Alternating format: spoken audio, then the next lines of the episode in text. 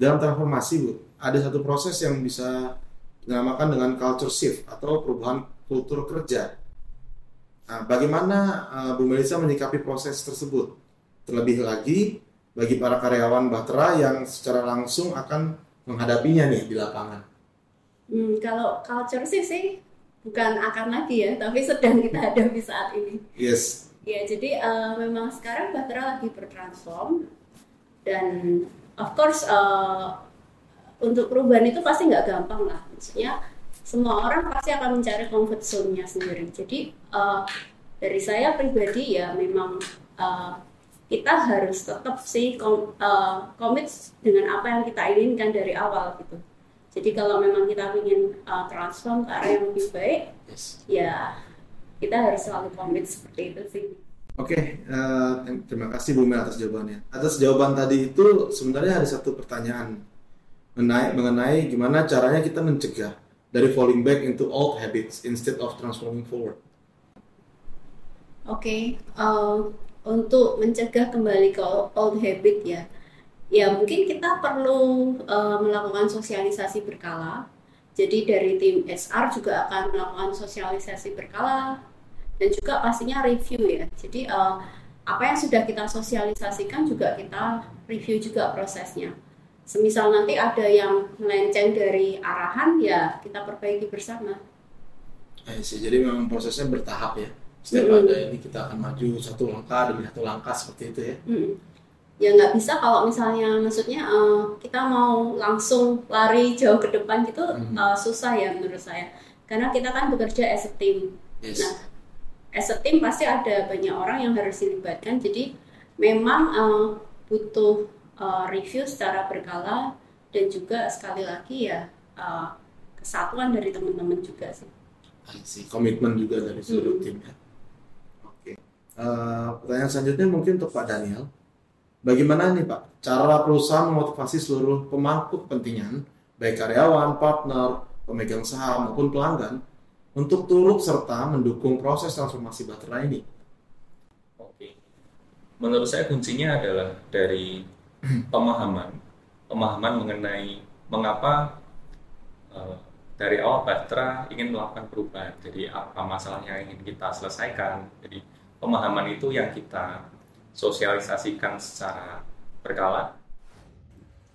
Manajemen perubahan yang berjalan saat ini bukanlah hal yang mudah. Namun dengan adanya sosialisasi yang jelas, baik dari segi pencapaian dan step by stepnya, maka kami dari tim procurement percaya hal ini akan sangat membantu seluruh proses akan menjadi terukur dan terkontrol juga aman terhadap pembelian sebagai salah satu goal utama kami.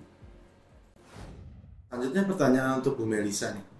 Pergeseran sistem dari konvensional menjadi digital membawa tantangan baru nih bagi perusahaan dalam mengolah data dan menjaga keamanannya.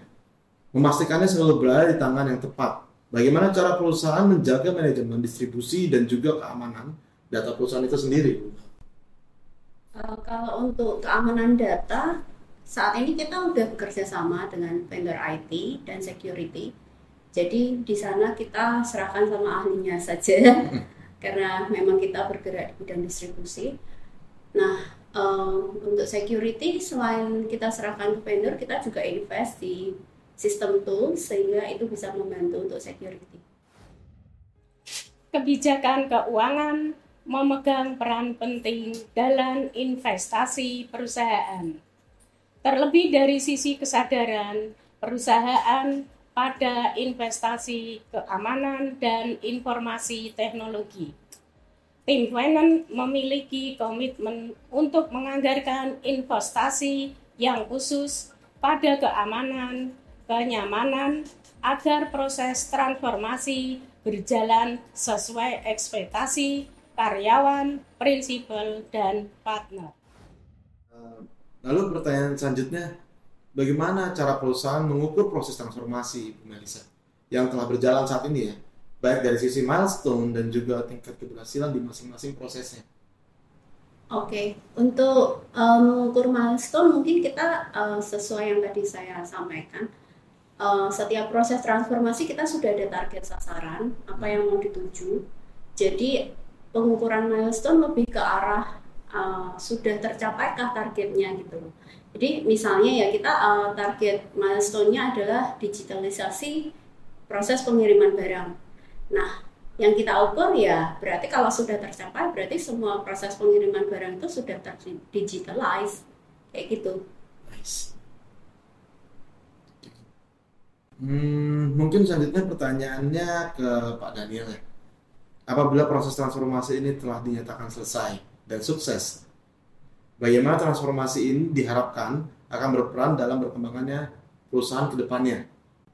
Iya, uh, menurut kita proses transformasi ini adalah proses yang akan terus terus berlanjut gitu ya. Jadi uh, ketika visi misi yang kita set dalam fase transformasi ini sudah tercapai, kita akan terus melakukan inovasi, kita melakukan riset, apalagi masalah yang ada di lingkungan sekitar kita untuk kita set proses transformasi yang selanjutnya.